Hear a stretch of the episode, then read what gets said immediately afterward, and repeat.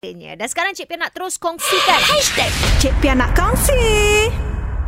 Tadi tu ahem, tekak tak selesa kan kalau bangun-bangun tu macam kenapa rasa perit je ni. Ha, sesama tak ada, batuk pun tak ada. Ha, sakit tekak kadang-kala bukan sakit biasa yang kemungkinan mempunyai gejala sampingan lain. Okey, walaupun anda tak alami sesama, ada punca lain ha, yang menyebabkan anda sakit tekak tu. Ha, puncanya ialah alahan. Mungkin anda ada alahan eh walaupun gatal dan bersin mungkin merupakan gejala pertama yang anda fikirkan namun alahan bermusim juga boleh menyebabkan tekak anda sakit dan juga gatal disebabkan udara sejuk dan kering. Ah, keadaan yang sangat sejuk ataupun kering boleh menyebabkan badan meningkatkan pengeluaran lendir dan usaha mengekalkan saluran udara yang lembab. Eh, kalau kita tidur dalam aircon kan? Okey, mungkin juga uh, disebabkan ada kecederaan pita suara. Ah, ini disebabkan karaoke terlalu lama dan menjerit. Eh, karok pula lagu-lagu tinggi, bunga angkasa lah, lagu apa lagi tu. Ah, jadi boleh uh, meregangkan pita suara. Tapi Cik Pia nyanyi satu lagu lagu je pun tapi sakit juga tekak ni.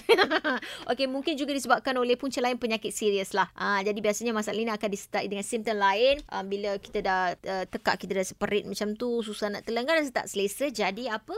Minum banyak air kosong. Okey?